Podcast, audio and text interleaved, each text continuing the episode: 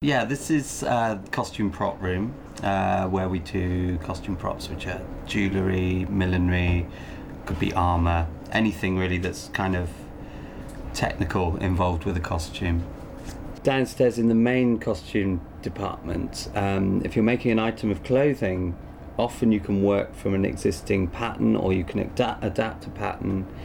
Here, very much you have to explore materials and try we're almost creating effects in a way. It's um it's not necessarily something that exists before but a designer has an idea or a feeling that they want to to create. So we have to explore it and play you know come up with something and and see where it goes really where it leads